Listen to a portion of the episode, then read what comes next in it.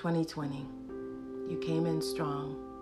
Didn't know this season would last this long. As so many lives were taken so soon, I thought I'd be able to vacation in June, but we were hit by the coronavirus wave.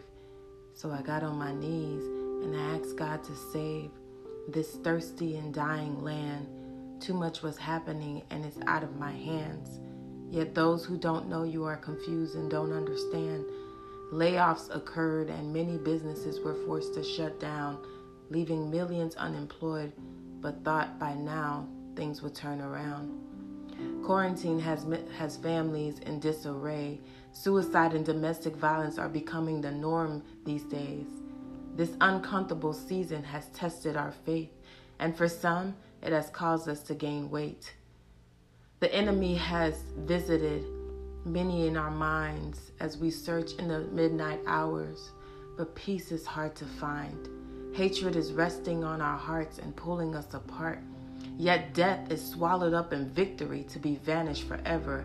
Your love tells an amazing story of all you've done for me. Though it hasn't been easy, you promised you would never leave nor forsake thee. And through it all, you will get the glory in 2020.